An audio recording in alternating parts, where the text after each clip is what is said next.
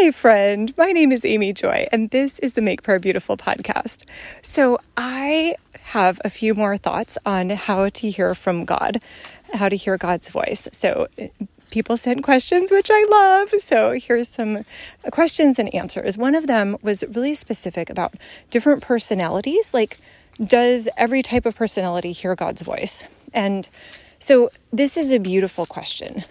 Let me let me preface it by saying we are all different beings, obviously, and we all get to experience God in our own way. And so I would not say, like, well, only the people who really love God get to pray in tongues, and the rest who don't are not experiencing the fullness of God. That's not up to me to dictate that.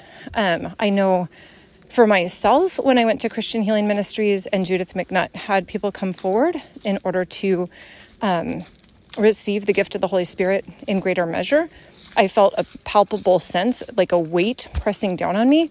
But I was talking to another friend some weeks later who didn't go to that particular conference, but she said, I've been coming to these kinds of conferences with experiential, you know, here's the presence of the Holy Spirit experiences that many people do experience, but I never have. What does it feel like? And so I can say what it feels like for me, that sense of the presence of God weighing down on me.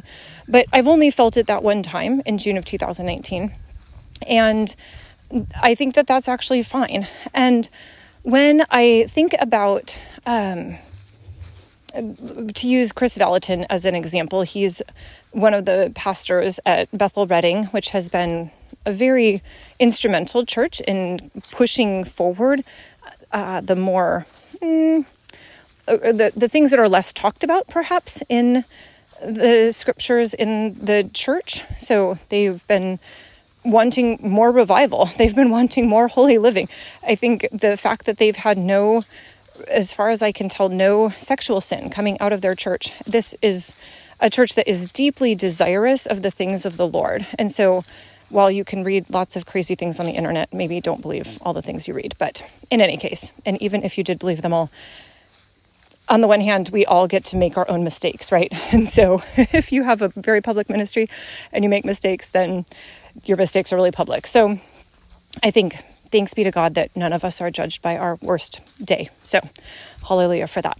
In any case, end of that little side note, but one of the things that Kris Vallotton says is he is a prophet and gives prophetic words. And he said people all around him have you know very beautiful experiences where they're all resting in the spirit or they have holy laughter or whatever the different manifestations might be and he's he said i'm always just standing there so i think what he said at one point was that he had a period of about three it was three days or a week where the presence of God was so strongly on him. So he has had that, but it only happened that one time. And he's been ministering for 40 plus years. So in in the sense of I, the what I want to get across is that there is freedom for each person to experience God in their own way, and there is not um, there's not a penalty or there's not like here's the right way to do it because the Lord is dealing with each of us in our own way. Okay, having said all of that, I think the scripture is really clear that it says, My sheep hear my voice. And so I'm not going to say how you hear God's voice, but I think that this is something that you should expect and that this is something that you get to explore with Him. And I would argue that you actually need to explore it not from a position of, well, other people get to do that if they're more ecstatic or they're more uh, spiritually attuned. I think that the faithful response is to say, no, this is actually what the scripture says. So it does apply to me, and I'm going to receive it on faith that it applies to me. And I'm not going to be dissuaded by the fact that I have never experienced God's voice in the past.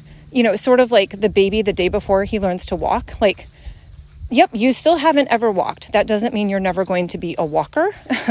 it just means you haven't done it in the past. And so, to me, people who haven't yet heard God's voice in whatever way they are going to hear it, they are like that baby who hasn't learned to walk yet. Like, okay, this could be the day.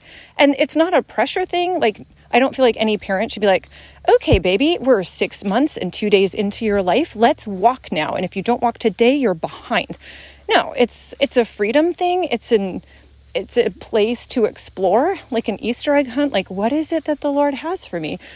But it is actually a thing. Like, I am really, um, I think I just get like more convicted every week about how important it is to actually believe God's word because this is so foundational to our lives that his word is actually what what we rest our lives on. And so if we don't believe what he says, that's not good. And so Lord Jesus, I am asking for deeper conviction that we actually get to read your word and believe it.